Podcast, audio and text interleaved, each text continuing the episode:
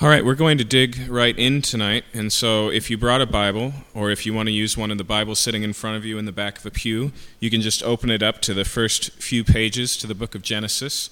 Um, before we get started proper, though, I did want to say a few things up front. Uh, communication is hard. And so I don't know if you guys have ever experienced this, but I constantly find I want to give introductions to the introductions to my introductions. It's just the nature of trying to set the stage before you get started. If there's any night, though, where that's appropriate, it's tonight. Uh, because what we're looking at is not merely the first book of the Bible, which is which name literally means beginning, um, but we're looking at the beginning of the beginning of the book, and um, and it's also our beginning of this through the Bible thing. And so, let me lay a little bit of groundwork before we even look at the book of Genesis, and just explain um, what exactly it is that we are doing and why. Okay. For many of us who are Christians, and even if you're not a Christian, if you've ever encountered the Bible, uh, there's a couple of realities that come into that for most people. Um, one is there's probably large portions of the scriptures you haven't encountered at all. Uh, and so there may be things that you're familiar with, maybe you've read through, maybe you've spent much time in, and then there's other parts that are just a lot more foreign to you. Uh, another reality is that for most of us who attend church and listen to preaching, um, the way that we approach the scriptures is relatively slow. The pace is relatively slow. And so it, you may come from a background of church where your encounter with the scriptures is primarily thematic. And so, if I can use the metaphor of a forest, um, you know how to spot a sycamore tree. You've heard sermons on the concept that God is love or, or eternal judgment or topically, and it's addressed. And you've seen examples of that in Scripture, but the sermon has been on the concepts of the Bible. Um, or maybe you come from a church that teaches directly through the Bible, and still, using our forest metaphor, what you're used to is looking at a single tree at a time. And so you've taken a close inspection at a couple of verses or an entire chapter. Uh, and both of those, by the way, are relatively valuable ways to view the scripture, things that I do in my own teaching of the Bible in other settings. Um, but there is, of course, also a value of getting a broader, bigger picture. There's one thing to be able to spot a sycamore tree, there's another to have the map laid out in front of you and see where the sycamore forest begins and where the fir forest ends, to see the wide contours and the layout of the forest, if you will. Another thing that's worth keeping in mind is that these books are books. And so, although to understand them well, because of a large distance of time and culture and all of these things, we do need to go slow, we do need to be thorough, they were written to be read generally in a single sitting. Um, the letters in the New Testament are a great example. The epistles uh, were written from an author to a church or sometimes an individual. And just like if you received a letter in the mail, it would be generally read in a single sitting. Um, we know from early church history, because there were lots of letters post the New Testament written from church to church, that they would have been read publicly to the congregation as it was gathered. So instead of gathering and hearing a sermon, they heard one of the Apostle Paul's letters, for example, read in its entirety. Okay? And so, um, in the same way, in the same way, another way that this is valuable is summed up in the word context. Okay, context is where we get meaning. It's not just the space where meaning happens, like the box that we put our ideas in. Most of the time, it actually conveys those ideas. And so, letters mean something, but you put those letters in context of other letters and you have a word. You put those words in the context of other words and you have a sentence, and so on and so forth. Even the spaces that we put between words is part of the context, right? It makes the difference uh, between one combination of letters and another. Um, and so, one of the values of going through the Bible relatively quickly is understanding the fact that the Bible is a library, yes, of many books by many authors at many times, but it also is best understood as a single book, as a single work. And the best way to understand, for example, the book of Ruth is to see it in its context of the story of Scripture. And that's an idea, by the way, that we don't get just guessing on how to read the Bible. It's a biblical idea. The book of Ruth, by the way, begins with in the days of the judges. And so the context for the story of Ruth is rooted in the book of Judges, which comes right before it, okay? that helps us to understand the why behind the book of Ruth. Okay? Now, even tonight, we'll touch on that a little bit. We'll see that the themes and the beginnings, if you will, of Genesis lead on to the middle of the Bible as well as the end of Revelation, that there's a continuity here. And so, taking this faster pace is a good way to see the big picture, to give Scripture a wide angle lens. Um, another reason why we're doing this is a personal reason. Um, I have experienced the benefits firsthand of a through the Bible study, and it wasn't by choice. It was part of my education. I attended a small Bible college, um, and one of my classes was literally listening to recordings of a pastor doing this exact thing over the course of two years from Genesis to Revelation. Um, and though I didn't always pay attention, and I didn't always agree with that pastor, the benefit of having a general feel for the whole Bible has constantly been rewarding and helpful in my life. Okay? One last piece. Paul speaking to the elders of the church in Ephesus in the book of Acts, a church that he's planted, elders that he's appointed, and passed on the church into their care. He speaks of his time among them and says, I did not neglect to declare to all of you the entirety of the counsel of God. And so he saw his responsibility as a leader, as a pastor, as a teacher to declare the whole counsel of God. And I don't think teaching from Genesis to Revelation is the only way to do that, or we'd have to say that Paul didn't do that, because as he said those words, as if he could check the box and say it's already done, some of the books we call the New Testament weren't even written yet. But one of the greatest ways to get an understanding for the whole counsel of God is to read the whole Bible. The implication behind that, the foundation for that, is God has chosen to reveal himself in the entirety of Scripture so the entirety of it has value for us in understanding who God is. Okay? Now, for the book of Genesis, I don't want to spend all of tonight just introducing the book of Genesis, but it is helpful to get a feel for the whole book before we look in. Um, the word Genesis, the title is just taken from the very first word in the Hebrew manuscript of the book of Genesis, which is simply just the word beginning. Okay? And so Genesis, just like you think of the creation of life to generate, right? It's that type of word, beginning. Um, and it truly is appropriately called a beginning because we find in it the beginning of everything that matters biblically. And so it starts in verse 1 with In the beginnings, God created the heavens and the earth. And so the universe as we know it begins in Genesis. Uh, life as well as human life begins in Genesis. The great problem, the answer the Bible gives to the question, what is wrong with this world, begins in Genesis. But not only that, God's plan to fix that problem, the whole entirety of the plan of salvation, the, uh, the story arc that culminates and climaxes in the Gospels with Jesus coming, begins in the book of Genesis the calling and creation of a new nation in Israel. Israel begins in Genesis. All of the promises that make up the narrative of the rest of the Old Testament and find their fulfillment in the New Testament begin in the book of Genesis. And so it's aptly named the book of beginnings. Now, in terms of how the book lays out, there's a couple of things that I'd like you to keep in mind, to save for later, if you will, just to get a feel for the book. Um, first up, it's made up of 50 chapters, and those chapters were added in about the 1500s, okay? And so, as we'll even see tonight, they're not always very good guides of where to stop and start. They were primarily provided by an editor, a guy named Stephanus, so that people could reference passages of Scripture easily. It's helpful, isn't it, when somebody says, turn to Ecclesiastes chapter 4, and we all turn to the same place. But in terms of dividing up the Bible and dividing up your understanding, it can be a little bit arbitrary. Uh, maybe the only thing that would be more arbitrary would be teaching by page number, okay? The primary unit of thought in the Bible is the same primary unit of thought in all literature, what we call the paragraph. Okay? And so, um, nonetheless, the chapters are present. Genesis has 50 of them, and it splits pretty easily, evenly into two halves. Genesis 1 through 11 all deals with big things. In fact, it deals with universal things. It deals with things that we can all trace our lineage to, things that impact the entire world and we all share as our history.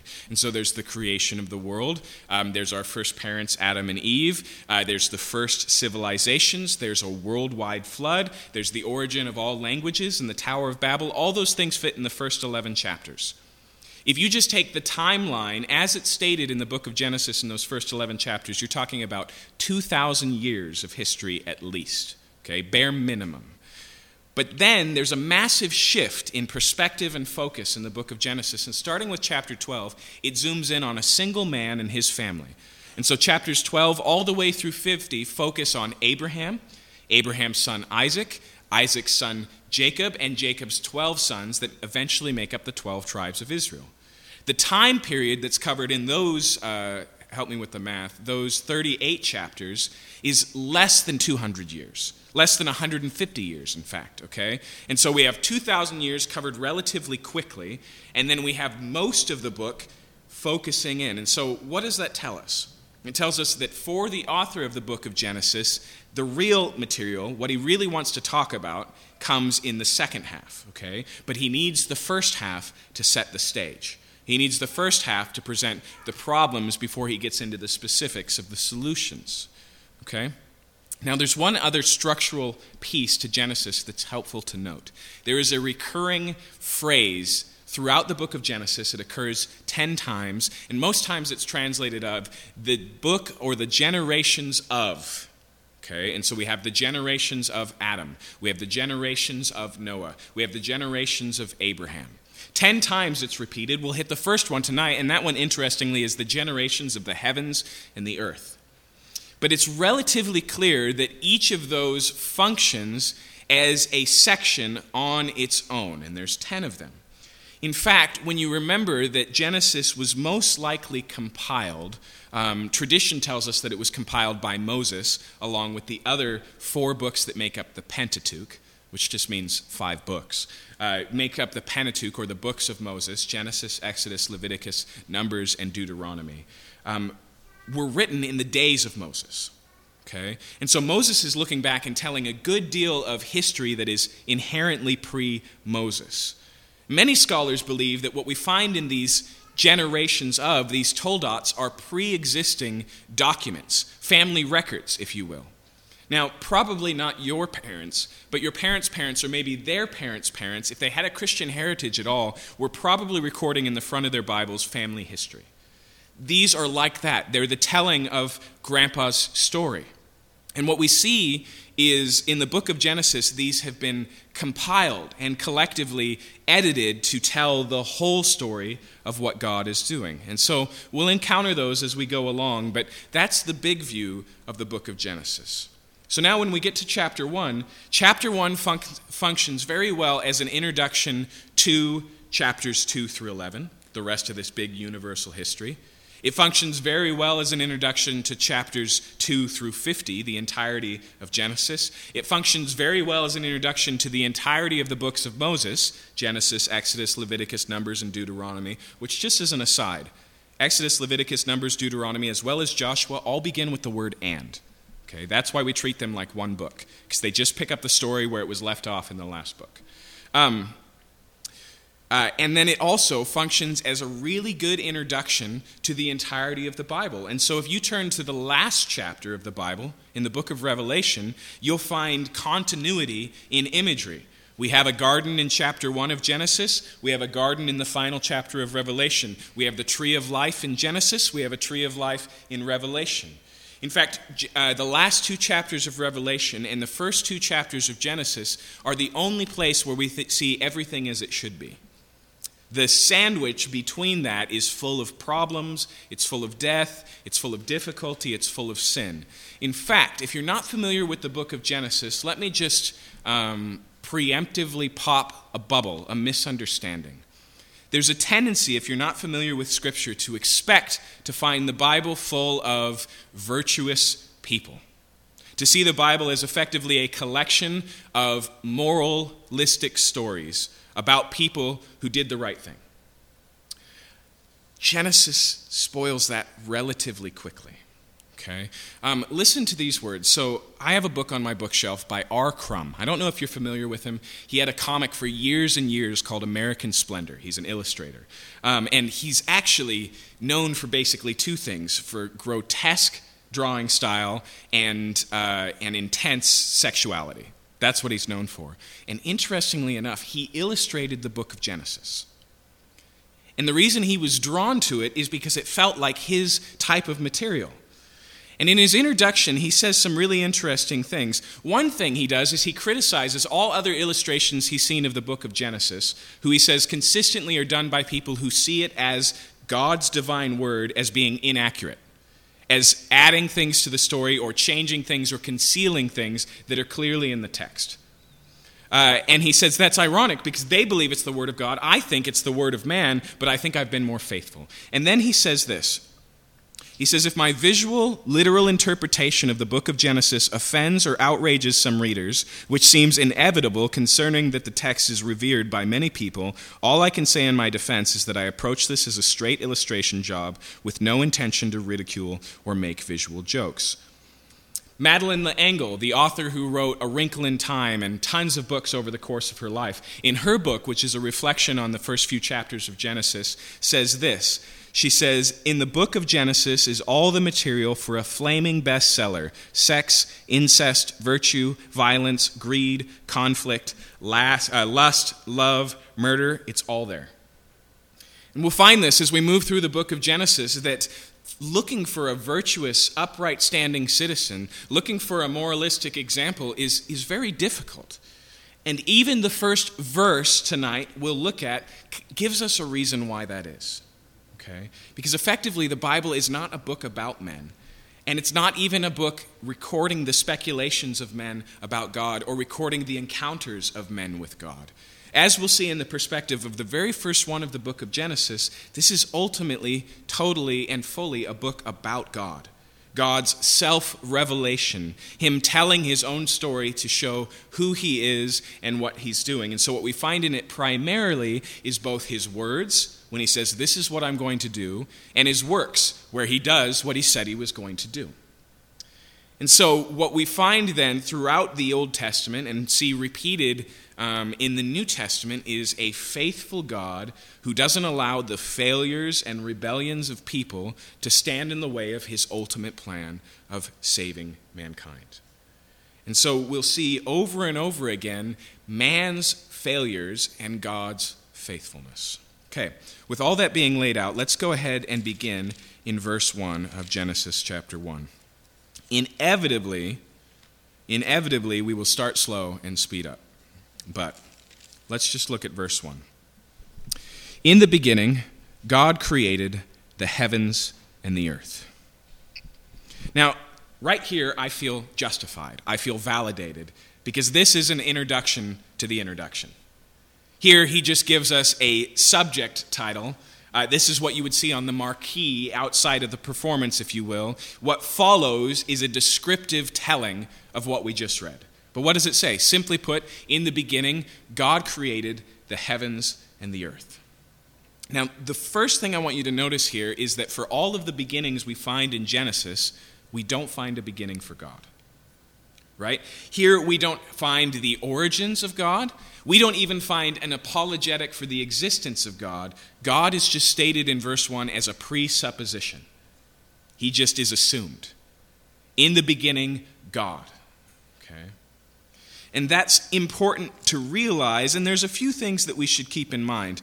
Uh, first off, the ancient world, the world that this text was written in, there were no atheists.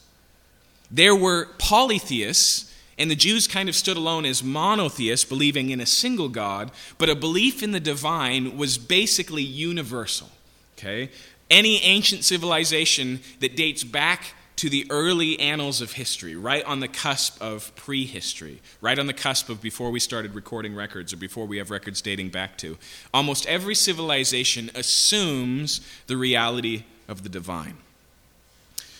But think of all the things that you would like the Bible to be about, what things that you would like answers to that are not given here. And this is not going to stop here with the origin or the existence or the evidence or the proof of God. uh, we'll see as we go on, uh, the author, Moses, is not going to spend time slowing down to address our modern concerns. Okay, like I said, he's going to roll through 2,000 years of surprisingly interesting history, things that we'd like to know a lot about, and he doesn't pull the e brake and slow down until he gets to Abraham. Okay?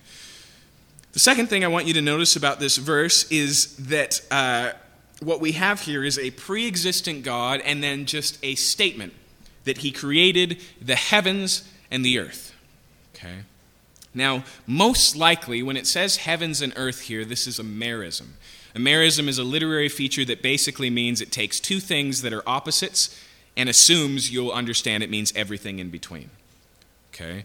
And so, for example, when we say day and night, we usually mean the entire 24 hour cycle.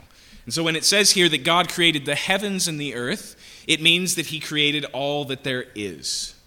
Now, clearly, this verse stands directly against a modern scientific naturalist philosophical viewpoint.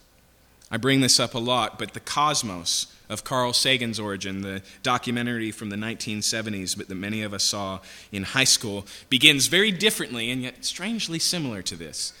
Carl Sagan begins his documentary saying, The cosmos, all there is, all there was, all there ever will be. The implication of that idea is that the material world that we see in front of us, and as far as we could possibly explore it, is eternally existent there's nothing outside of it, there's nothing transcending it, there's nothing more. It's a box, it's a closed box, and everything that is exists in the box. Now, as modern as that view is, it's actually relatively similar to the belief of all of the Israelites' neighbors. The only difference is they put gods in the box. And so they say they saw gods as being things that just kind of sprung out of chaos, sprung out of the primordial soup, and existed in nature, were subject to nature, interacted with nature, but, uh, but weren't all powerful, weren't omnipotent.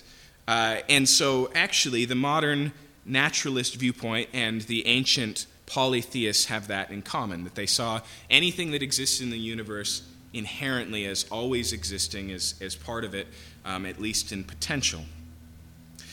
Against that, though, Genesis 1 begins once again, in the beginning, God created the heavens and the earth. And so we see here God as apart from all that is.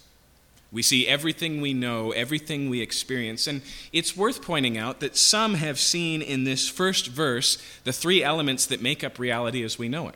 We have in the beginning, and so time, Time is a created thing, according to the Bible. It's not an assumed context that God was working in. God wasn't wearing a Rolex before Genesis gets started, right? Um, and then when it says the heavens, that's space, and the earth, that's matter. And so we have the three things that make up the world as we understand it space and matter, as well as time, all being created, all originating here with a single, separate from that, reality labeled here as God. Now, it's worth noting that the word here for God is a relatively generic term for God. It's the Hebrew word Elohim. The reason I say it's relatively generic is sometimes it's used in the plural to refer to pagan gods collectively, the gods, lowercase g. Um, in fact, this word, uh, this word we find in other non-Hebrew languages referencing their own gods. Now, that's going to change when we get to chapter 2, but it starts here with just a generic reality. But as it talks about this generic reality, it basically dismantles all of um, the uh, Mesopotamian, Babylonian, Middle Eastern worldview. It's fascinating. I don't actually expect you to do this. Frankly, I haven't read anything that's not been put in front of me, but it's fascinating to read the mythology of the Babylonians or the Mesopotamians or those who were in this culture and both compare and contrast it with Genesis chapter 1. Um, because there are some similarities. They explain the same things, the beginnings of the same things that we talked about. Um, there's even some order issues. In fact, there's a uh, Akkadian document, if I remember right, that follows the same general flow of Genesis 1 through 11 creation, something going wrong, and a flood. Um, but but it appears here that what the author is doing is actually combating those views because it uses the same language, but it says things that are completely outlandish, completely different in their view. And we'll see that as we go on. But notice here, it just says bluntly and clearly in the beginning, God created the heavens and the earth. Now, recognize, um, we'll come back to the issue of science and creation later, but right now I want you to recognize that if you can start there, then the rest of the Bible can easily follow if there really is a creator outside of creation, if there really is a creator who's not tied to creation, if there really is a sovereign creator who made everything there is in creation, then the rest of the Bible, the miracles, uh, the fact that God has a plan and carries it out, the Bible's existence of a revelation of God, it all nestles into that relatively easily. Okay? Um, that doesn't mean that if you struggle with this verse, you can't explore Christianity or can't encounter directly the person of Jesus Christ and be transformed. This can be a secondary thing. I just want you to recognize that if this is real, if there really is a God who is outside of creation and made all that there is, then the leap to everything else the Bible proclaims is not that big. Okay? Now, let's continue on in verse 2. The earth was without form and void, and darkness was over the face of the deep, and the Spirit of God was hovering over the face of the waters. And so it says in verse 1 descriptively that God created all there is, and now it goes back, as I told you, and tells the story. This is actually a really common way of Hebrew storytelling that we'll encounter often, where the summary version of the story is given, and then he winds back and, and walks us through the details of it. Um, but here we get the beginning, and what we find it says is that the earth was without form and void. Okay? Now, those words, synonyms I find helpful, are um, shapeless and empty. Okay? It says that the place God started with was shapeless and empty. Um, and the reason why it's helpful to have those synonyms is when we go through the six days of creation that follow, we'll find that the first three days are about shaping the universe, and the next three days are about filling the universe. And so basically, God starts from scratch and builds out of that. Okay? This is why Christians, and even the early Christian church fathers, spoke of creation out of nothing. Um, the Latin version is ex nihilo, to create out of nothing. And there's implications of that even in verse 1, right? God created the heavens and the earth. It's out of nothing becomes something. Um, in fact, some have pointed to the word for creation there and noticed that it's relatively unique. In verse 1, the word for create is bara. And even later in chapter 1, and then throughout the Bible, we'll encounter another Hebrew word for creation, which is asa. And some have said, well, bara means to create out of nothing. And so that's why we find it in verse 1 is ex nihilo is implied by this Hebrew word. If you look at the word as it's used throughout the Bible, that crumbles pretty quickly. You'll find all sorts of places where that word is used that don't seem to fit that understanding. For example, later in the Bible, God will say, I created you, Israel. And he doesn't really mean there that just suddenly there was Israel. Uh, in the same way, David in Psalm 51 prays, Create in me a clean heart, O God, and he uses the same word, bara. However, when you do look at its usage, you discover two things that I think are very enlightening. The first is that this word is never used of a human being. Whatever bara means, it's something only God can do. Okay? And so you can make something, but you have to borrow what God created. But creation is something only God can do. And that's the reality behind Israel and the reality behind the heart that David is praying for. I'll prove that in just a second. But we have to look at the second part as well. This word bara also, in its usage, usage implies something new. Okay? And so every time it's used, it's not used of Mach 2 or Mach 3. It's not post prototype. It's new. It's novel. And so, in that sense, here's how it works in the other passages of Scripture. As I mentioned, it uses it, God uses it for the creation of Israel. And Israel was something only God can do because Abraham, where God begins, is old with a barren wife. And Abraham's son Isaac marries a barren wife. And even Jacob, who marries two women and has two concubines, like I said, it's kind of a mess in Genesis, um, his original chosen wife, barren. Okay? And so the beginnings of the nation of Israel are miraculous. Not only that, but they're novel, they're new. Israel's not like other nations. It's created with a purpose in a different way to be something different. The Israelites themselves, looking at what God has done in the book of Exodus, say, Who has ever been a nation like this, with God so close, given God's laws? It's something new. When David prays, Create in me a clean heart, O God, he's recognizing first and foremost that his heart is the issue. Right? He's repenting of sin in that psalm, and he says the problem starts here. The problem is internal. It's not just an accident, it's not just my behavior, it's not just habit, it's, it's internal. And then when he prays that God would bara, create in him a clean heart, he knows that he can't do it himself. That ultimately, his sin struggle, if you will, he can't save himself. He can't fix himself. And so he asks God to do what only God can do. And then when he asks for a clean heart, he's asking for a new heart. Okay, not a heart just like his, not a second chance and he'll do better next time, but something new. He's alluding to, he's, he's implying something we see later in the prophets when they start to describe that that's exactly what God's plan is that he's going to take out our heart of stone and give us a heart of flesh. Right? It's a completely new thing that God is going to do. Even in the book of Isaiah, when Isaiah sees what he calls the new heavens and the new earth, he uses this word bara. And so when we get to the book of Revelation at the end and John sees the new heavens and the new earth, the idea there is of something that only God could do, finally solve the problem, and something completely new a restored earth, a fixed earth, an earth without the problems that we currently experience. Okay, and so, but we see the same thing here in verse 2 that the earth was without form and void, that the slate was blank, blank here, and then it describes it in a third way. It says, Darkness was over the face of the deep. Okay, and so all we get here is darkness and deep. All we get here is depths of water and darkness. That's where God begins. Now, generally, I'm not going to always address um, address other interpretations that I don't care for, but it's worth mentioning here that some people, to reconcile the Bible with science, have assumed there was a gap between verse 1 and verse 2. And so, verse 1 isn't a description of the rest that follows, but something God did. And then verse 2 is some undetermined time later where God picks up the pieces of we know not what.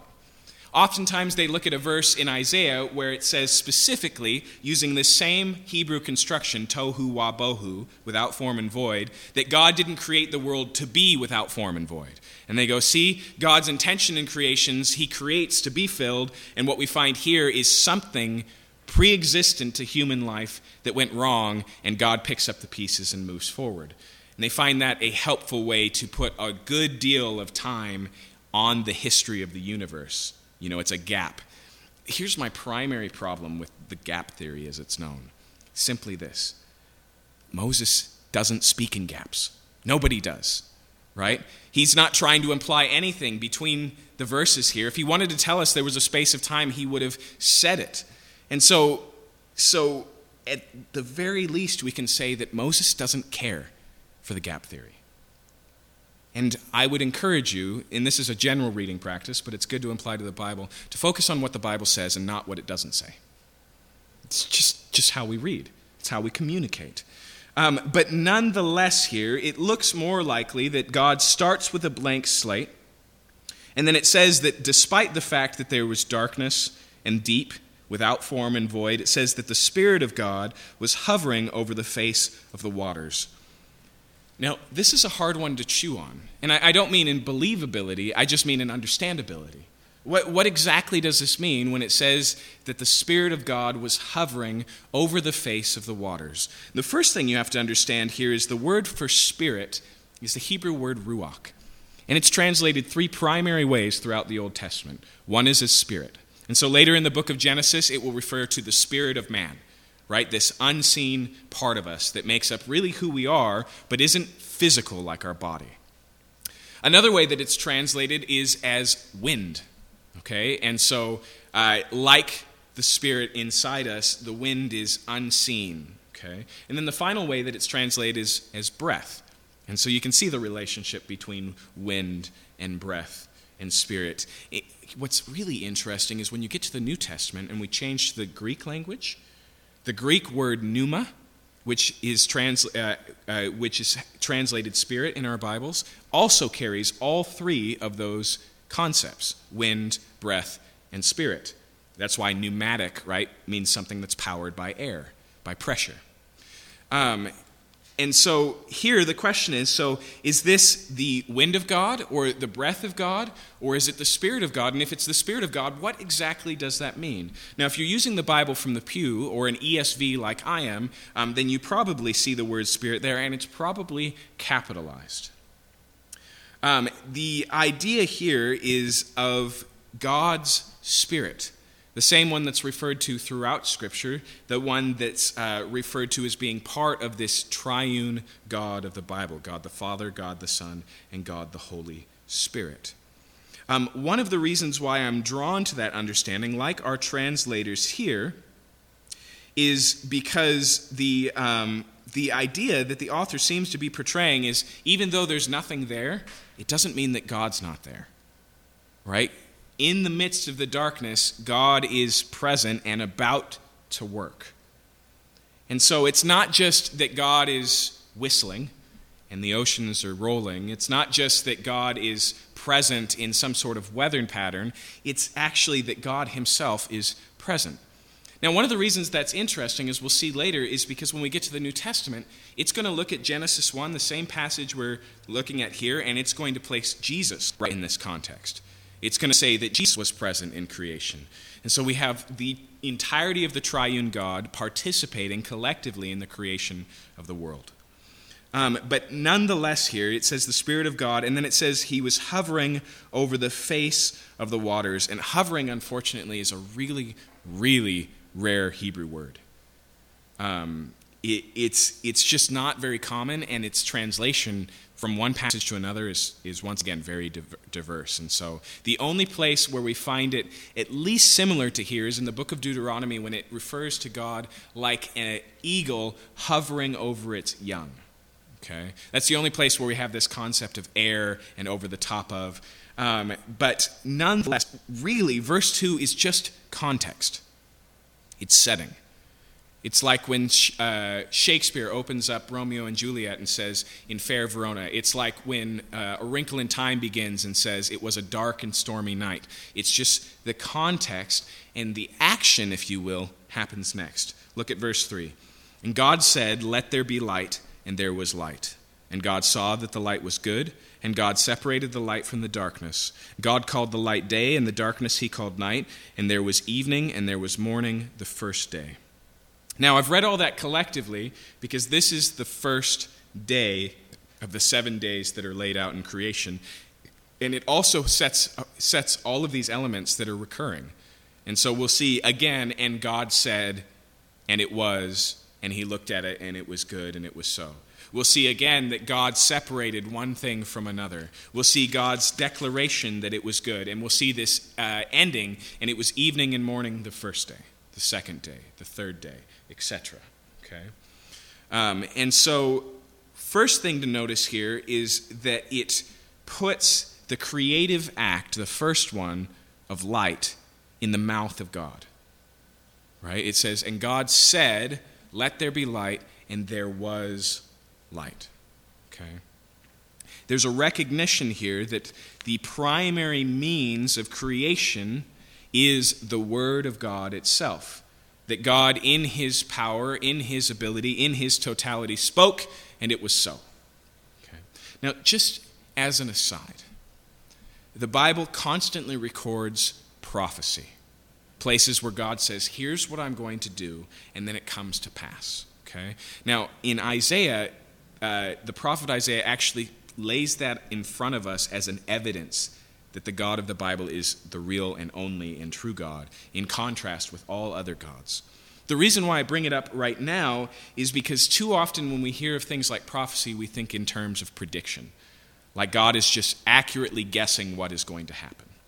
But if you look very closely at the prophecy in the Bible, instead what we have is God saying what he's going to do and then God accomplishing it. Okay? There's a direct correlation between God saying it will happen and it happening, and it begins here. It begins with the creation of light. Okay? Now, we'll come back to this day because we're going to get questions when we get to day four. But it says here, God said, Let there be light. And in response to his command, out into the void, if you will, it says, And there was light. Okay. Now, the next thing I want you to notice is in verse 4, it says, And God saw that the light was good. Okay. So not only does God speak and command creation into life, but then he assesses that creation as being good. And this is going to be a repeated theme that we'll touch on later because it's, it's important to understand what our author's trying to get across here. On top of that, it says, uh, second half of verse 4, God separated the light from the darkness. Okay? Now, the idea here, even in this word separation, is not like God pulling apart light from darkness. It's just, it's division. Specifically, it's order. Okay? There is darkness and there is light.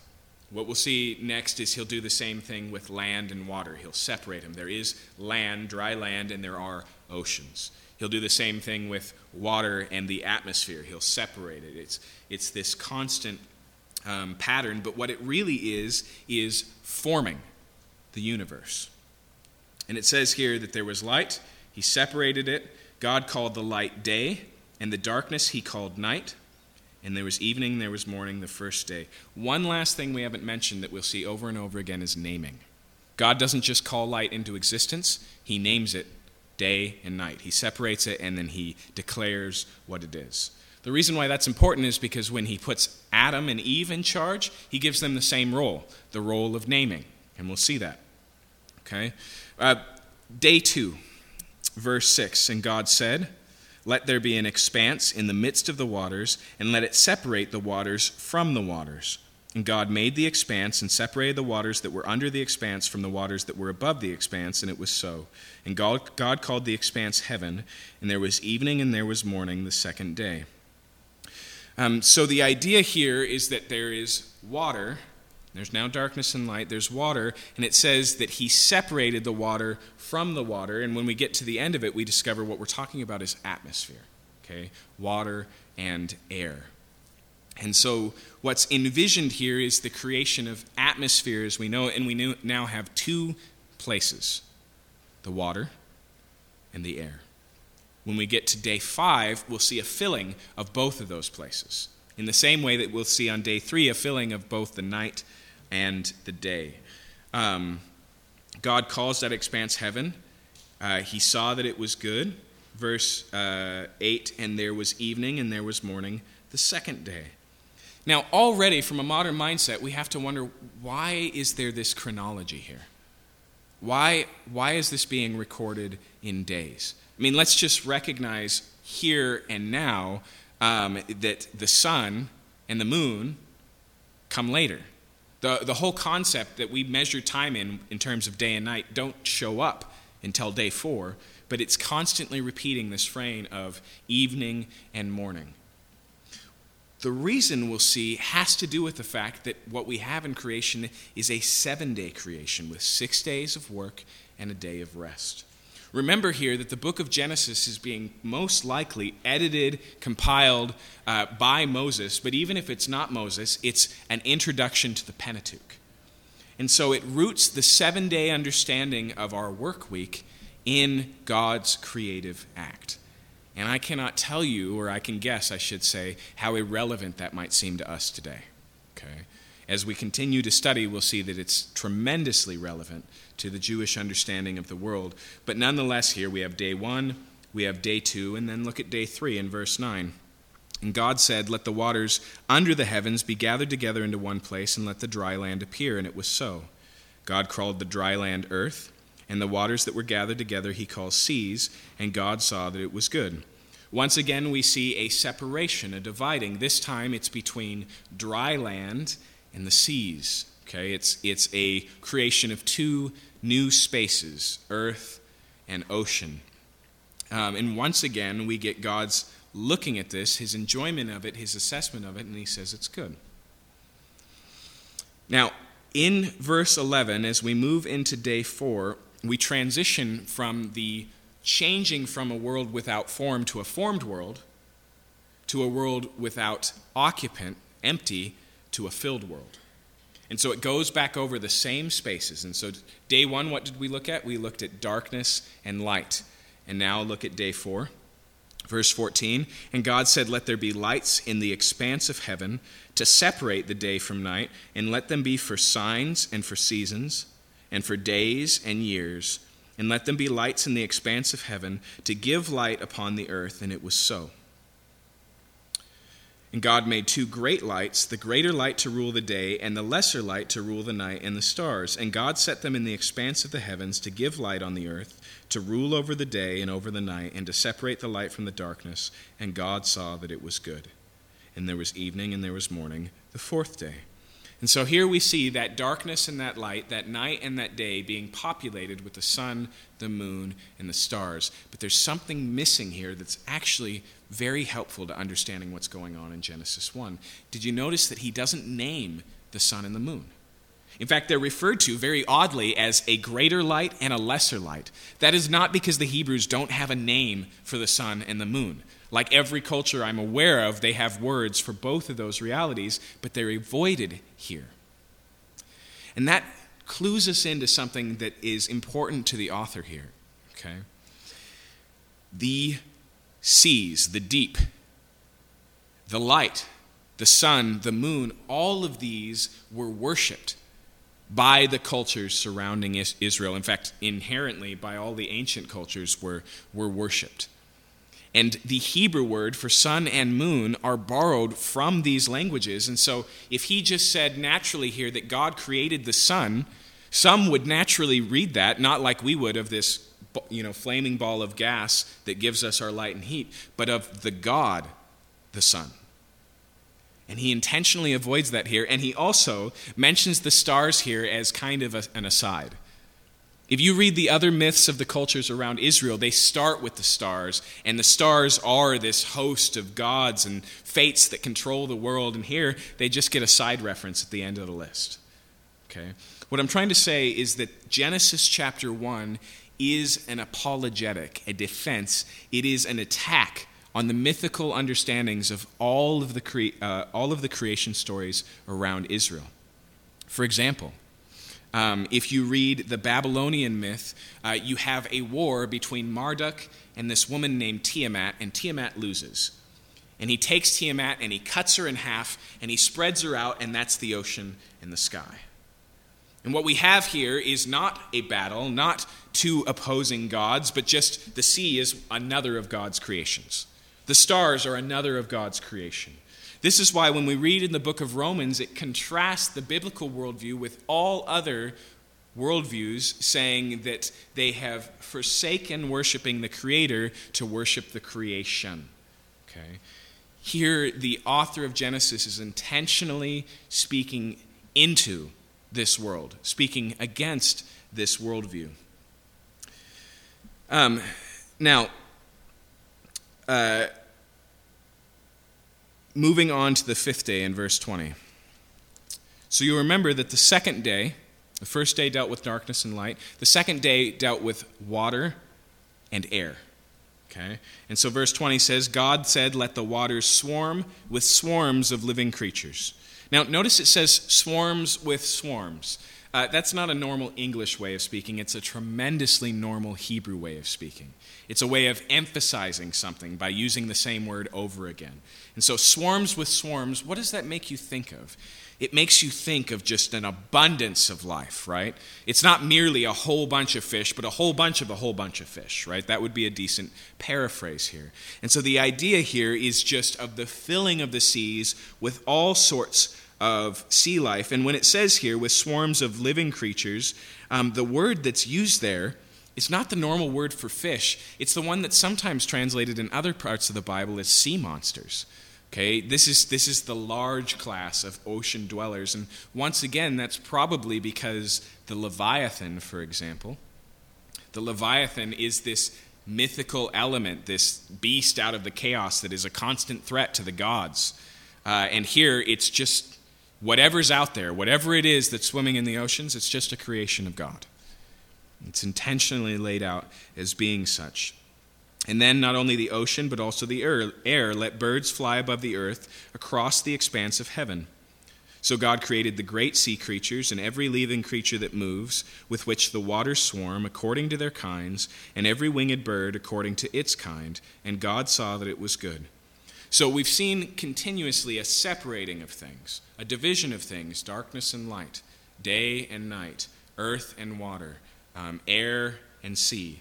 Uh, and here now we see an order uh, a regularity, a consistency. And so all of these living things that he creates, it says produce here according to its kind, um, which is like biology kindergarten level, right? If you have a chicken and it hatch or and it lays an egg, you expect that egg to be a chicken. You're relatively surprised if it's a snake. Okay. Um, he just lays out here that that's part of God's plan, that God is a God of order. Now, once again, we'll come back to creation and science, but it's worth mentioning here that most of the founders of the scientific method, people like Newton and Bacon, they weren't necessarily Christians. Newton was, Bacon was not. Um, but they did base their assumptions of the scientific method on the fact that if there is a creator, then there is order to the universe. They took that concept from right here. They assumed that water would constantly boil at the same temperature. They assumed that there was an order and an organization to life, and therefore, testing, experimentation, science itself was a reliable way to learn about the universe. Because you weren't going to suddenly get a snake instead of a chicken. You could have expectations because there was a regularity and a routine that was built into their worldview, and it led to the scientific method. That's why the Western world got to science, modern science as we know it, before the Eastern world that didn't share some of these ideas. Um, but we see this repeated according to its kind of the fish and of the birds, and we see once again, and God saw it was good. And then verse 22, we get something new. God doesn't just speak something into existence. He doesn't just create something and assess it as being good. What does it say here? It says, And God blessed them, saying, Be fruitful and multiply, and fill the waters and the seas, and let the birds multiply on earth. And so we see here a blessing is given over the life that God has created. And the blessing is in the form of a command, but it's a good command. It's a fruitful command. It's a command of growth, of propagation, right? Be fruitful and multiply you know, enjoy, reproduce, expand. Even though there's swarms of swarms to begin with, there's more swarms to come. And so we see here, if you will, God's intention for the creation of life. He does fill the oceans, but he doesn't fill them to the brim. He starts life, but he doesn't put a maximum occupancy in. He begins, but he doesn't finish. We'll see that as we continue. And then once again in verse 23, there was evening and there was morning the fifth day. Now, what did we have on the third day? We had the creation of land, and so no surprise here. We find the filling of land, verse 24. God said, Let the earth bring forth living creatures according to their kinds, livestock and creeping things, and beasts of the earth according to their kinds, and it was so. And God made the beasts of the earth according to their kinds, and the livestock according to their kinds, and everything that creeps on the ground according to its kind, and God saw that it was good. Okay, and so on the sixth day, we get the creation of animals that live on the land. And once again, they are going to reproduce. They're made orderly, organized. You know, the modern scientific uh, method uses a way to organize life into seven levels kingdom, phylum, class, family, no, kingdom, phylum, class, order, family, genus, species. Uh, and here, the word kind, if you were to try and make a direct comparison, which is a little bit silly, granted, because it's a modern way of viewing things, and we're talking about an ancient language here, but we'd be talking about like the genus or the family level. These words, as they're used in Scripture, are broader than just a particular species. So when it says according to its kind here, it means dogs and not Dachshunds. Okay? Now, here, notice though, the sixth day doesn't end there. Once again, the pattern is expanded upon. In fact, we don't even see a blessing, a be fruitful and multiply for the land animals. We find something more. We find something new. To put it a different way, all of the time that God spends on days one, two, three, four, five is outstripped by how much time is spoken about day 6. There's a focus here. In the same way as I said earlier, that clearly, because Moses or our author spends more time on chapters 12 through 50 than chapters 1 through 11, in the same way he spends more time on day 6 than he does the other days. He's drawing it in, he's slowing it down, he's bringing us a focal point. And what is the focal point here? Verse 26. Then God said, Now notice, he breaks the pattern. God doesn't say, Let there be man, and there was man. It says, Then God said, Let us make man in our image after our likeness. And so, what we have before the proclamation, before the creation of man, is a conversation. Let us make man in our image. Now, the us here has been a challenge for anyone who's ever tried to interpret the book of Genesis, all the way back to the ancient Jews. They had to decide what to do with this us here. I mean, in the beginning, God created the heavens and the earth, and we'll see repeated throughout Scripture uh, the Shema of Deuteronomy 6 that Jews would memorize and repeat daily. Hear, O Israel, the Lord our God, the Lord is one. Okay? This was, like I said, a unique trait. Not one of many gods, not many gods to choose from, but one and only one God. And yet, here we hear in the voice of that God in the midst of creation and us. Now, there are ways to understand this that simplify things but don't seem to actually address what's going on here. For example, maybe this is like the British royal we, right? I don't actually think this is a thing anymore. But if you go back 100 years, some royalty would speak in the plural because they're just that important. And so they would talk about their desires as our desires, as we want breakfast now, even though they were only one. And so maybe this is just an ascription of royalty, but it's incredibly rare for God to speak this way. He'll do it one more time in Genesis, and then outside of Genesis, he'll do it one more time in the Pentateuch. Okay? Another way to understand this is that this is just uh, a part of some ancient myth from a polytheistic that has just been adopted and grafted in. Um, but the assumption there is a really silly one. It's that this guy who's trying to make a case against polytheism accidentally leaves in this surprising contrary point. Okay? It assumes that the editor of Genesis isn't actually paying attention or doesn't really care about something that goes directly against his message. Another possibility here is that God is speaking to the heavenly host. One of the things that we don't see created, one of the things we don't see beginning in the book of Genesis are angels. And so some say, well, maybe God here is speaking to the others who are watching the particip- or the creation of heaven and say, hey, let's make man.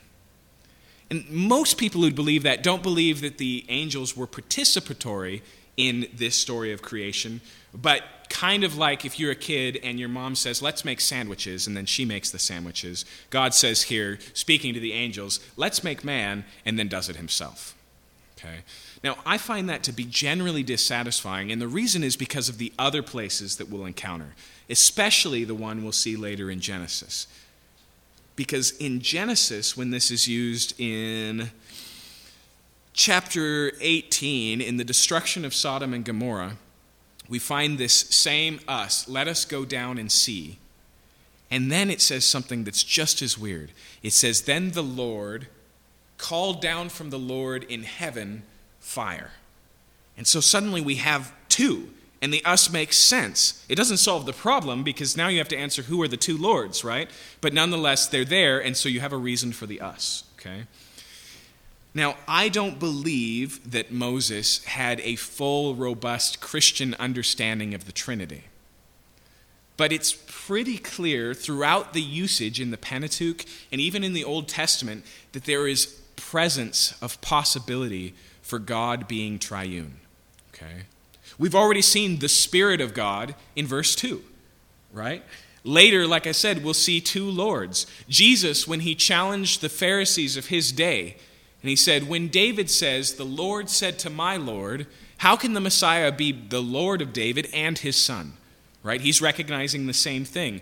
Higher than David, apart from God, these two addresses, even the Shema, Hear, O Israel, the Lord our God, the Lord is one, doesn't use the word for singularity that the Hebrews would use in other places. It uses the word echad. And echad leaves room for plurality. So a bunch of grapes is an echad of grapes, right? Um, and, uh, and so the idea here of us is effectively a window into the divine counsel of God speaking to God, of Father, Son, and Spirit in communication. Now, that's actually the best way to understand this, as weird as that may seem, because what does it say? Let us make man in our image. And if you follow this through the Bible, the repeated refrain is not the image of God and angels, but the image of God. In fact, even the relationality of the Trinity helps us to understand human life. In the New Testament, it goes as far to say that God is love. And the ancient early church father Augustine points out that for God to be love, not to become loving, he must have something to love. He must have always had something to love. And so when the Bible says that God, that God is love, it's, it's related to the fact that saying God is constantly in and of himself, apart from what he's created, in love, in relationship. Father, Son, and Spirit. Now, there was a. Um, there was a caveat I wanted to make before we started tonight that's implied, but I should now make explicit. We're going to begin a lot of things tonight that we're not going to finish. And I think that's appropriate because we have a whole lot of Bible to get through, and I don't want to spoil everything and keep you here for days so that we can best explain Genesis 1 and 2. Most of what we're going to do is start journeys that we are not going to end tonight, and I promise you it's going to get worse. But I want you to notice the presence of this, and then we're not done with difficulty yet because it says, Let us make man in our image. Now, clearly, already the author of Genesis, by slowing down the perspective, by zooming in on day six, by focusing here and not just giving us the command of the creation, but a conversation, is setting aside man as unique. Right? This is the last of creation, and it's very appropriately seen as the climax of creation. It's the pinnacle of creation. But there's also a distinction in, in how this creation is designed. It wasn't let us make light in our image or let us make animals in our image, but here man is set apart as being in the image of God. But what does that mean? Does it mean that God looks like a human being with a beard and he's eternal, and so we look like human beings, right? This is actually something that the church has had lots of interesting um, thoughts on, but it's interesting that it's, it's not ever really well defined for us. It says here, let us create man in our image, but never do we get a dissertation on exactly what the image of God is in the Bible. It's referred to a lot, but it's never explained. And I would say that a lot of the early church fathers' understandings just come from recognizing how mankind is different than the animals.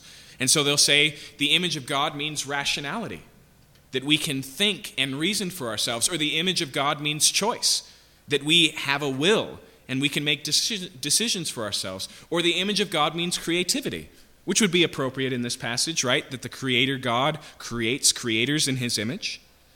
Um, or maybe it's that we have the unique ability to relate to God in a special way, and that's what the image of God is pointing to. I would argue that all of those are probably true statements that are related to the image of God but are missing the point.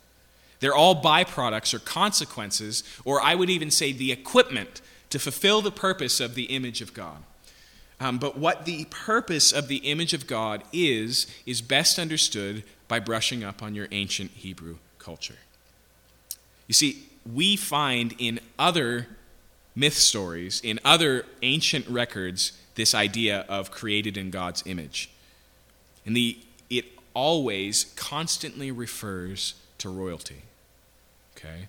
Now, on top of that, we also have records written on statues. Okay? So if you're a king in the ancient days and you don't have the ability to just put yourself on display on TV, right? What you do is you set up a statue as far as your reign goes. So if you conquer another place, everybody knows that this belongs to you because it's got your statue. That's not uncommon today, right? What happens when a tyrant is overthrown? They pull down his statue. But we have inscriptions on a couple of those statues that refer to them as the image of King so and so. Okay, and so it's a representation of his reign. Not only that, but the word here for image multiple times in the Old Testament is used of idols. Okay? And so, in the same way that a small statue represents a god, somehow we, according to Genesis, as human beings, were created to represent God. Now, here's what's interesting. Like I said, when this word image of God is used consistently in other cultures, it only refers to royalty. And here, the Bible subversively says, no, actually, what we're going to talk about here, what the image of God is, is universal to humanity.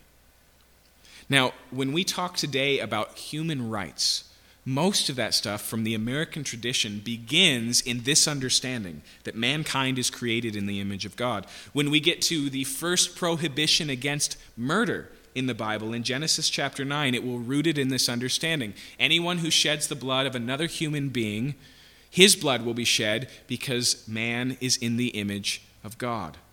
Um, this understanding flows throughout the entire biblical ethic, and the understanding is ultimately that all human beings somehow share this concept that we were made in God's image, and so that changes the rules.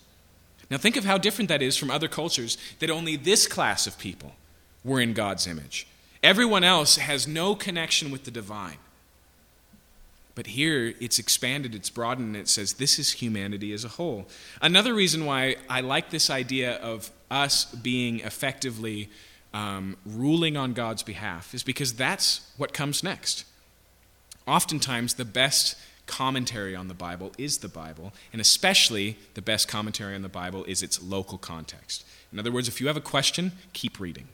And so notice what happens next it says, uh, In our image and in our likeness, and let them have dominion over the fish of the sea, over the birds of heaven, and over the livestock, and over all the earth, and over every creeping thing that creeps on the earth.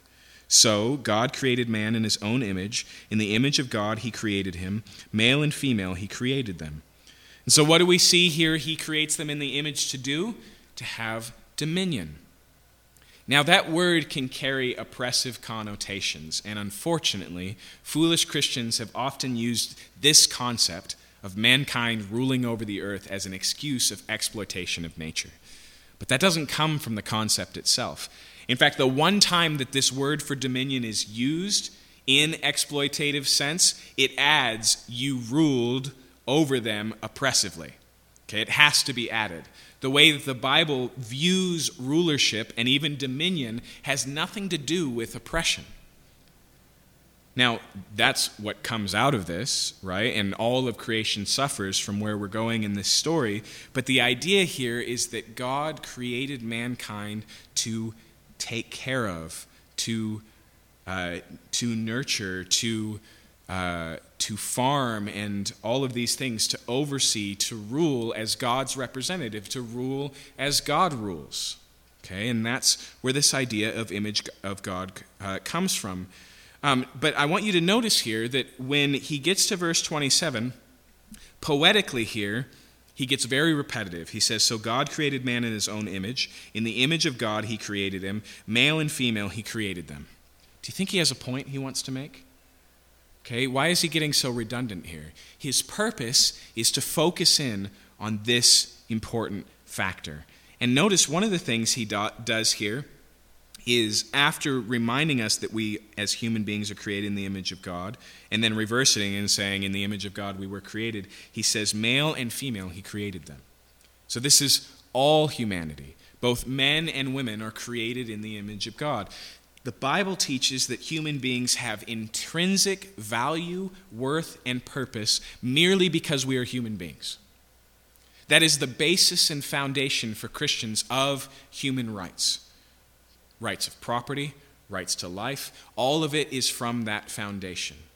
Um, and one of the things, one of the reasons that is, is not only because they are stamped, if you will, with the mark of God, they belong to God, they were created by God, but also because we all equally have been given this role to rule. Now, this isn't a, um, a promotion of democracy over monarchy or anything like that, but it's a recognition of dignity and purpose in all human beings. And the reason I bring this up and emphasize it is because our modern understanding as American of human rights is rooted here. And when you remove the foundation, when you settle for a um, a naturalist uh, view of the universe that sees no meaning in human life, that we're just another evolution, you don't have any reason to defend the weak. You don't have any reason to not kill another human being. You don't have any reason to declassify society and not say some are more powerful and stronger and therefore better and deserve all the best. And we're in this weird time as, uh, as a nation where we still hold all the values that we've gained from Christianity, but we've pulled out the foundation. And so, if you were to be true to the values of the modern way of thinking about the world, then survival of the fittest is what got us here. Um, have you ever seen the X Men films? This is always the tension in the X Men films. It's the question of if we really believe in evolution, then isn't it totally appropriate for what's ever coming after Homo sapiens to get rid of Homo sapiens because they're no longer relevant?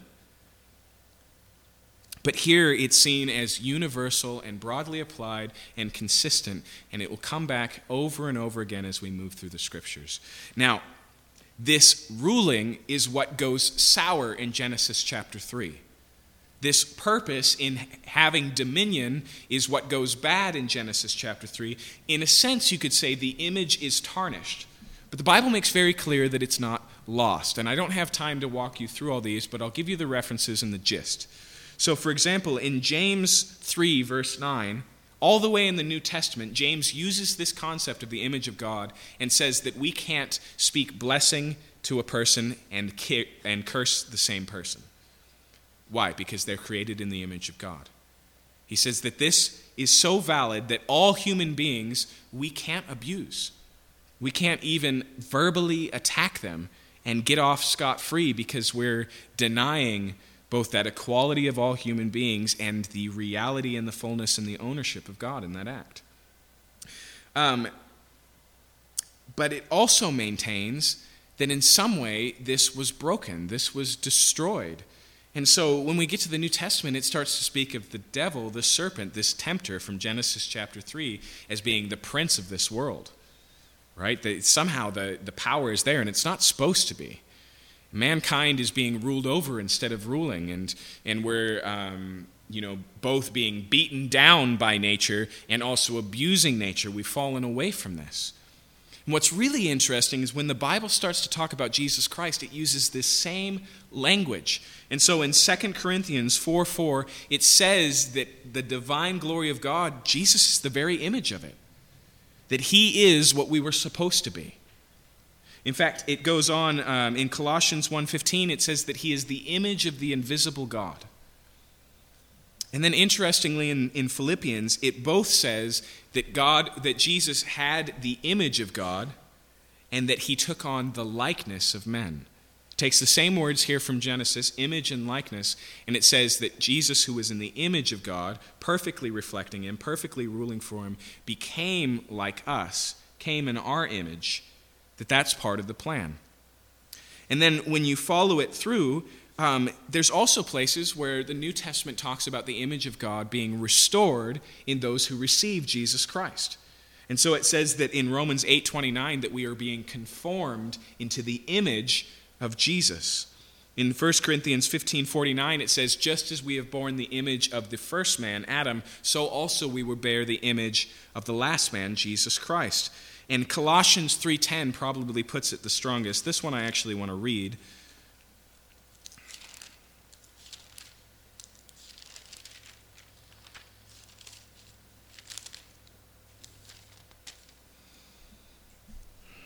it says that in Jesus Christ we have put off the old self and have put on the new self, which is being renewed in knowledge after the image of its creator. So, what does it say here? It says that when we receive Jesus, that image of God is being restored. Now, it's not so easy to put all those things together. You can't just build a logical case of we had the image, we lost it, Jesus had the image, he freely offered it to it, now we can have the image again. Um, there's a better way to put it, and I think, I think I, um, yeah, I think I wrote down a good quote on this. This is what Klein says about this that I think is a good summary of how the Bible takes this whole concept. In Christ, man sees what manhood was meant to be Men are the image of Christ so far as they are like Christ. This is how man, the image of God, who is already man, already the image of God, can become fully man, fully the image of God. And so the image of God in all of us, wherever you're at, whatever you're doing, is so full and so complete that you can't, you're not just disposable. It doesn't, it doesn't render you without dignity. You have purpose, you have value, you have worth but it's so tarnished in all of us that none of us reflect the intentions and purposes that God had for humanity. And what's crazy is that God, who's the very, or Jesus, who's the very image of God, not just reflecting Him, not just as a stand in or as a representative, but the very fullness of God, it says in the book of Colossians, takes on the likeness of men so that the image in us might be restored. Okay, what I'm saying simply is that the Bible has a plot with a crisis and a resolution, just like any other story. And it starts here with as things are meant to be, and then things go wrong, and God meets us at the problem by coming down and bringing it back and even beyond where we started. Okay? But this idea of the image of God is tremendously important, and I far from exhausted it. But if you start with that idea of purpose, that the image of God has to deal with purpose, then all the other things we mentioned, like rationality, like choosing, like creativity, they all subset under that. They all fit within that. That's how, or the pieces that, um, that reflect who God is, that He gave us to do those things, the unique attributes we have to fulfill our calling, to reflect His righteous rule on earth. Okay? Now, I want to emphasize once again that he, he puts here this in the context, particularly of male and female. He sees here human beings collectively, male and female, equal, equally having this role, and that's tremendously important. Okay? So this isn't just a dignity that uh, belongs to men and women or property.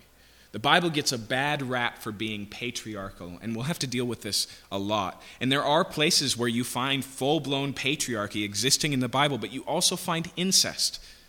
That's, that's not a thumbs up that says that's just what happened, that's just where things are at. Now, that doesn't explain away the gender roles that the Bible lays out. Even when we get to chapter 2, we're going to see um, more understanding to this that can't be easily removed. But none of that has to do with value.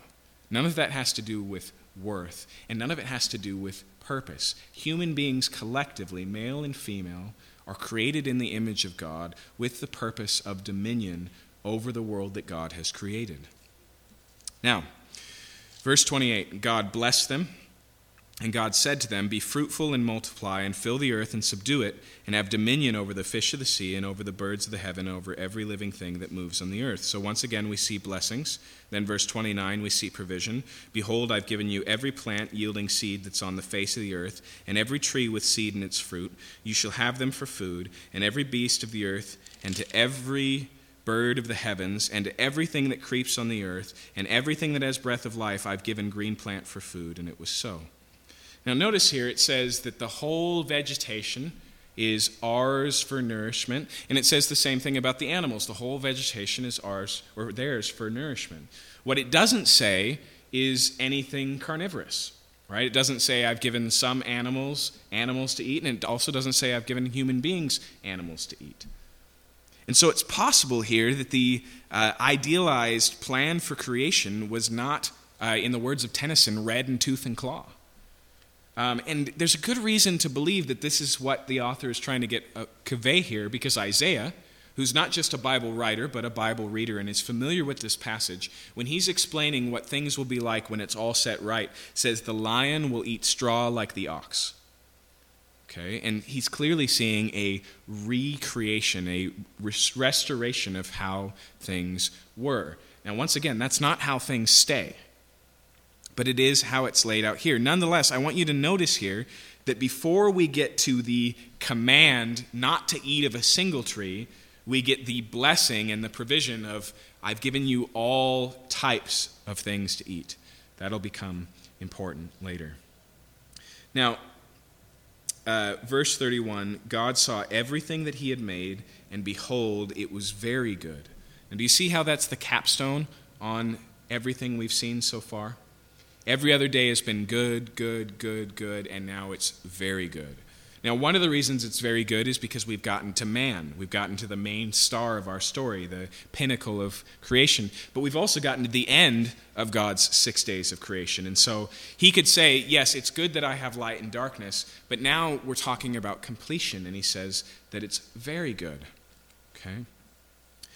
Now, right there, we need to recognize something, which is that God created a good world. Now, Paul in the New Testament makes a huge deal about this concept because he's dealing with a group of people who are trying to graft a belief into Christianity that won't fit. And that, fit, uh, that belief is called asceticism. The idea is that the world, the physical world, is inherently bad, a constant threat to be avoided and not enjoyed. And the way to be truly spiritual, to fulfill your purpose as a human being, is to avoid it as much as possible, to encounter as little as possible of the world. But what we see here is a constant refrain that the world God created is good, even very good, that it was meant to be enjoyed, to be fruitful and multiply, okay? And so, simply put, the Bible sees creation as a byproduct of the good creator. And so, yes, it's tarnished and fallen. We'll get to that. But its purpose, its intention, it's, it was built to be enjoyed. It was built to be beautiful. It was built to reflect God's goodness. And when he stopped to assess it himself, he saw it as very good. And once again, this goes directly against the mythologies that we find that are um, coexistent with this story. Um, creation is seen as being chaos, and the gods basically just trying to shape it into something helpful, something beneficial. They make it a little less worse than it is when it starts. But the Bible says, no, the world was created good. It was created very good, with good intentions, fruitful and multiply in mind. Um, and then finally, we see, and there was evening and there was morning the sixth day. Now, I was hoping to get all the way through chapter 2. And because it's my first week, we're only going to cover a few more verses, specifically verses 1 through 3. I told you earlier that the chapter um, breaks were helpful for reference, not for interpretation. This is a perfect example. Um, our chapter break comes between day 6 and day 7. And it's true that the first six days of creation are different than the seventh day, but they're to be seen together. So look at verse 1. Thus the heavens and the earth were finished, and all the host of them. And on the seventh day God finished his work that he had done, and he rested on the seventh day from all his work that he had done. So God blessed the seventh day and made it holy, because it, on it God rested from all the work that he had done in creation. And so it lays out this six day pattern and comes to the seventh day only to say that the work was done, only to say that on that day there was no more work to do. And so the the creation of the world is laid out in six days, but the seventh day is important. In fact, it has that same aspect that we saw earlier of separation. The word that's used here is holy. And holy is a tremendously important religious term throughout the Bible, but it simply means to recognize as different. When God says, I am holy, he means completely unique, completely different than anything else. When he says that the Sabbath or the seventh day is holy, he means set apart. And we see that in this creation story. The first six days, God works, He creates, He builds, He forms, He makes. On the seventh day, He doesn't. He rests. Now, remember here that this is the introduction to the Pentateuch. And so when we get to the book of Exodus, it's going to tell the Jews that this is the reason why there is a Sabbath day that they should also keep holy. For God created the earth in six days, and on the seventh day, He rested. Now, one of the things that this implies is what we already saw in Very Good that this world wasn't just created to continually be a work in progress, but also created to be enjoyed. And so, even God Himself uh, stops the work and reflects. And it's not because He's tired. And obviously, the author here means this in a limited sense. Even when Jesus refers to himself in the ministry of God in the Gospel of John, he says, Truly, I and my Father have been working since the beginning. But the idea here is one of completion and one of enjoyment. And so the Bible calls the Jews in the Old Testament to follow this pattern, to observe every seventh day as a day of rest, because life is more than work. But, but, as we'll see next week in chapter 2, work pre exists sin. It, it, it's before the fall, it's part of the plan. And so, just as God worked on six days, God puts Adam and Eve in a garden to till the ground, to do the work, to um, have something to do. And this, once again, is so different than the other origin stories we find in the area around Israel. the Babylonians have the best version. The gods fail in their coup against another god, and as punishment, the world is created, and he says, maintain it. And so they have to make sure that everything goes right. And it's so frustrating to them that they're like, we should just delegate this. So they create human beings. Okay? The view of work throughout the entire ancient world was as a punishment of servile and beneath human beings. And so paradise was seen as a place of leisure and a place of rest. But what we see here is in the same way that the Bible gives dignity to all human beings, in the same way that it gives dignity, dignity to all creation and clearly creativity, it also gives dignity to work. It says that it's inherently valuable because, in a sense, it reflects that same image of God. It's part of the purpose that we were given. You don't just work to eat, you need to work. You were designed to work. And that doesn't mean that you have to clock in at a factory, obviously, but you need to have something to do. And simply put, that something to do is to be fruitful and multiply. Or as it puts it in the next chapter, to cultivate. You're to take the raw materials that God has made and help them to be something better. The reason why in Genesis 2 God starts with a garden is because it's a perfect picture of this idea of cultivation. Right? He doesn't call them as park rangers and say, I want you to protect this space and make sure nothing interferes with it. No, they're to be grafting and they're to be watering and they're to be uh, pruning and they're to be doing what we've discovered in uh, in nature is something that human beings can do incredibly well, which is take life and make more life. To come alongside creation as it is and bring it to a better place. And yes, we can totally abuse and take advantage of nature. But the concept of what mankind was built for, its ruling and reign, its dominion, is cultivation. To take the raw ingredients that God has made and see it grow. Okay? And so, work, whatever your work is, has dignity. Unlike the other views um, that Moses would have been familiar with, this is unique. Um, and in relationship to that, also rest. Right? This day is set apart. And so we see this rhythm of six and one, of work and rest. And human beings need both, and human beings are designed for both. It's part of life as it was intended. Now, we're going to deal with the Sabbath, the seventh day, more extensively later. Um, but I want to I want to stop on that for now so we can address a couple of things. Okay. Um, first off, what do we do with this? What is the purpose of, of this chapter? Um, how are we to read this? In, in a modern view that, that is looking for scientific answers, how do we address this? And I want to just start tonight by saying that you can't be overly simple. Okay? You, you, for, for one, let's just start here. There's this idea that says, well, really what we have, because it's prehistory in the first few chapters of Genesis, is a myth. Okay? And so it's mythology. It's not supposed to be anything else like those other cultures. It's just a legend of how things began to tell us principles but have no roots in reality. And all I want to point out tonight is, is that the Bible is familiar with the genre of mythology. Like I said, it mentions Leviathan and Rahab and these, um, these gods of the other ones, but it doesn't do it here. And the way that it goes about it is completely different than, than what we see here. In fact, what we see is an anti mythologizing, right? It says, here's everything you've got wrong about the world as, as you know it. Um, the second thing I, I, want to say is that um, if you're trying to reconcile the opening chapters of Genesis with science, there's another, pro, uh, another oversimplification I hear all the time, which is, well, it's just poetry. And we understand poetry as not being literal but metaphorical, and so this passage is poetic.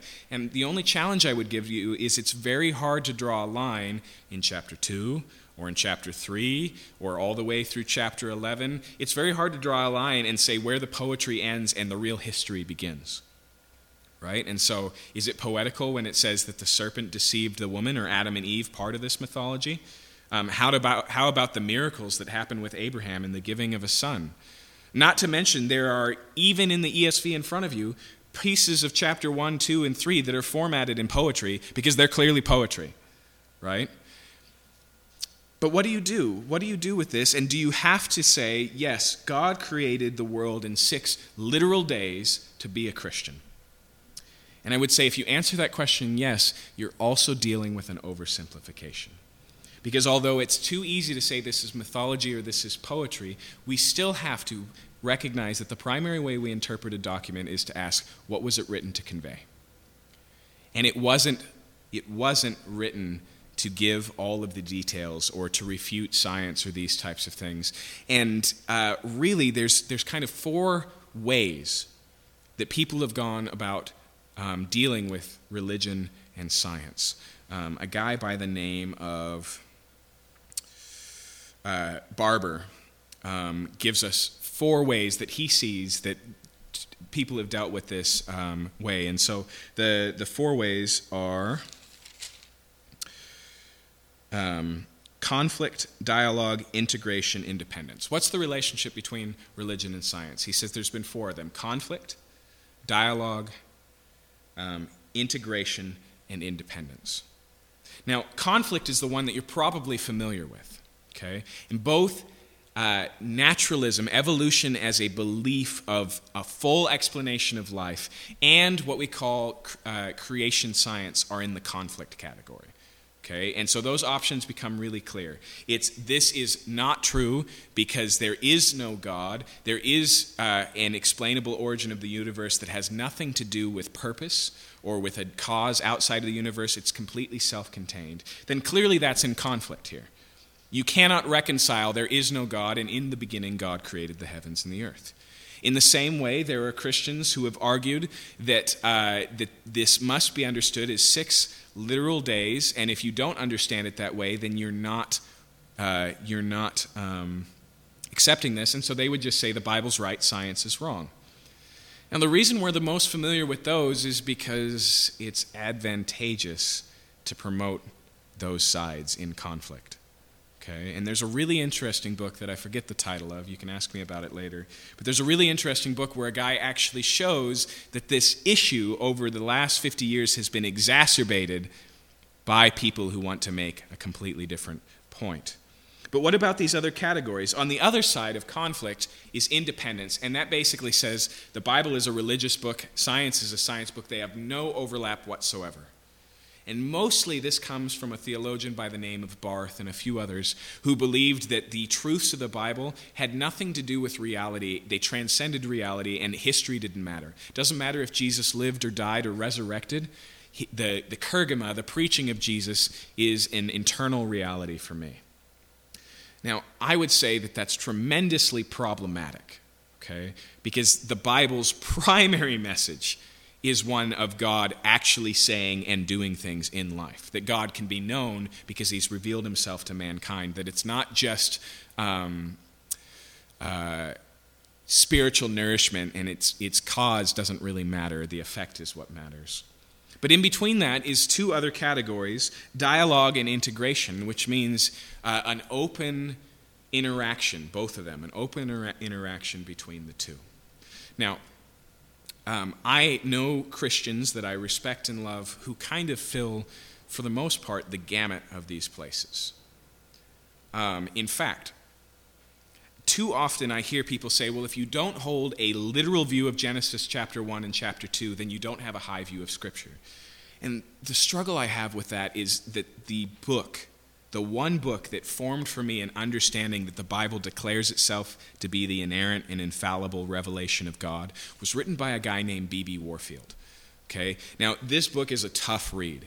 This guy was a, he was just addicted to studying the littlest pieces of the Bible, and he lays it all out. His book is a defense of these doctrines based on what the Bible actually says to the Word.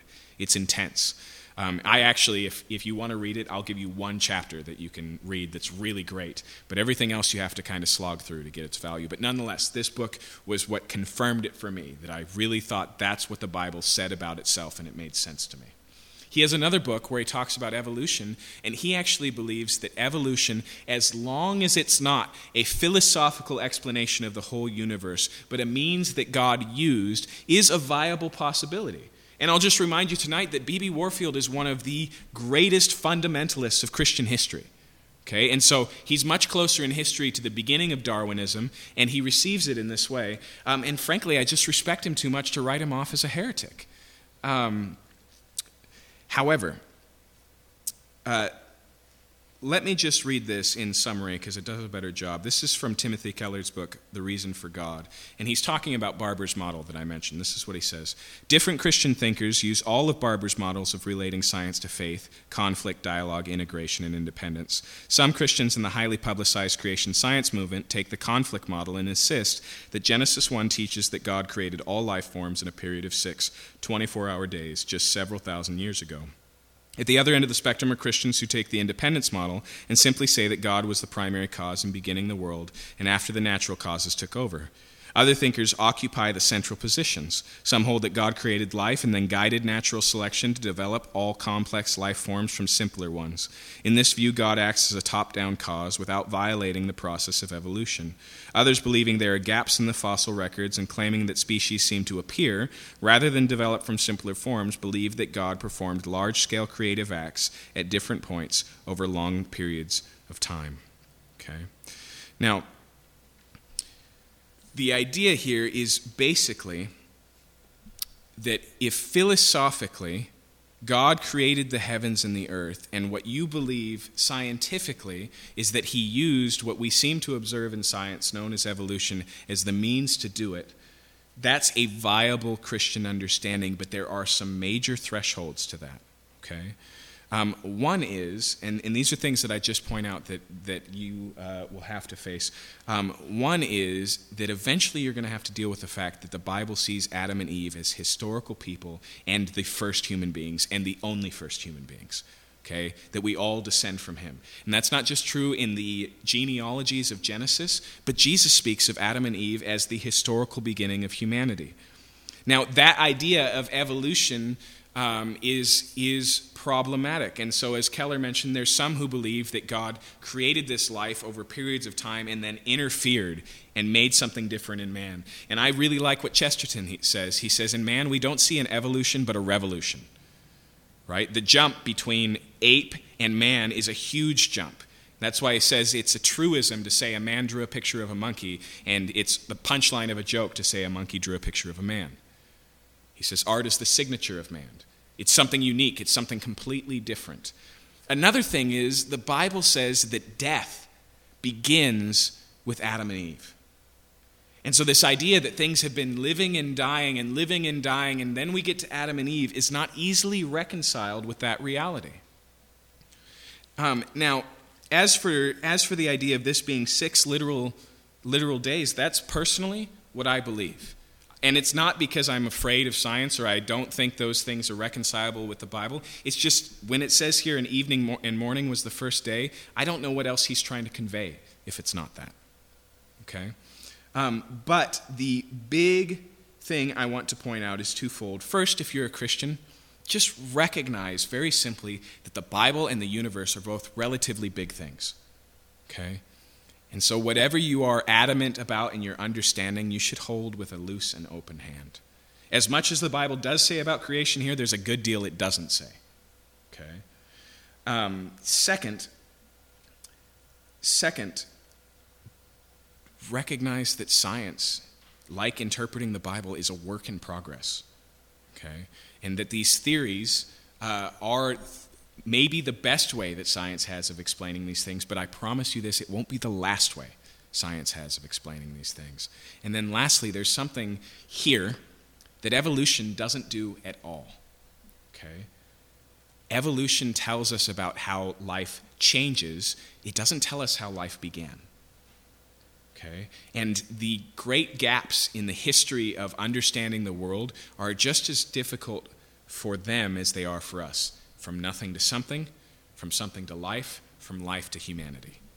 Okay? And evolution can't fill in those spaces. They can guess at those things, but they can't scientifically observe or prove those things. And so, um, once again, in the words of Chesterton, I love how he says this.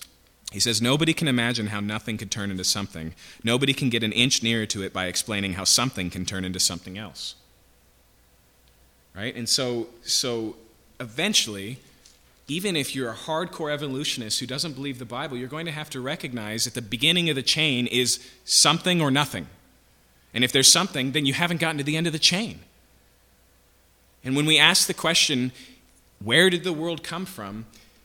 It came from nothing, suddenly becoming something, is not really that less faith requiring than in the beginning God created the heavens and the earth. Okay? Now, if you're not a Christian and you hold the scientific view or you find it offensive that I would even talk in this way, let me just point out that this isn't really where things begin. It's where the Bible begins, but what you should really focus on is who was Jesus? Did he really live? Did he really die? He, was he actually resurrected? Um, if you can nail those things down, then you can address these things and wrestle through them. Frankly, if Jesus didn't come, if Jesus didn't die, then this doesn't matter. Paul says if the resurrection didn't happen, then Christians are of, are of all people to be most pitied. Because there is no reason to believe in these things, to trust in these things. Um, but once again, I would say to be gracious and open handed, there are thresholds here that are really important. Um, but there's also a good deal of room and understanding, and um, it's easy to write people off. Uh, but we need to remember that even if they're wrong, they're created in the image of God. Right? As, as Christians, there's an inherent dignity in people when they're wrong, and even when their intentions are bad. And the reality is, because we're all fallen, as we'll get to in chapter 3, that means that we're all also wrong somewhere. And we're all prone to wrong, and we're prone to even be right wrongly, right? And so we can have the right idea, but use it in such a way that we don't use it rightly. And so the important aspect that the Bible lays out here in its introduction is that this world exists because God wanted it to exist. And that He created it not just without form and void, that it was just a naked thing with no intention. Like He started a, a work of art and then went, eh, that's enough. Whatever happens, I don't care about, and walked away. But that He had a plan and a purpose, and that that purpose was good. And also that that purpose and plan focuses on human beings. The Bible is inherently God centered, but its story is inherently anthropomorphic. Why doesn't Genesis 1 tell us about angels? Because it's ultimately not a story about angels. As much as Tolkien would like to in the Silmarillion deal with those issues, the Bible doesn't, because it's a book for man to tell us who God is. Um, let's, let's pray and we'll close there for the night.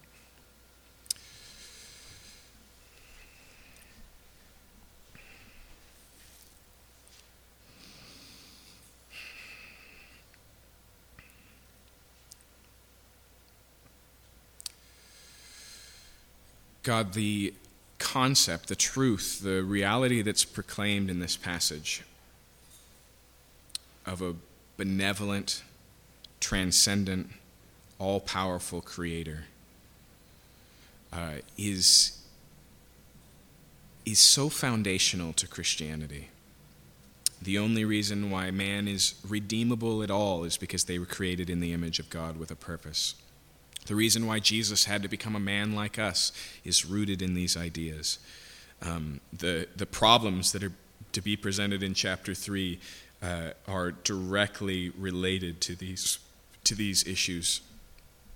And I just ask that you would help us to, um, to come to our own conclusions thoughtfully and thoroughly, uh, but, but to, to hold them humbly both knowing that we are fallible and that we're still learning, uh, and also uh, knowing that everyone else has inherent dignity, even the dignity of being wrong, because they were created in your image.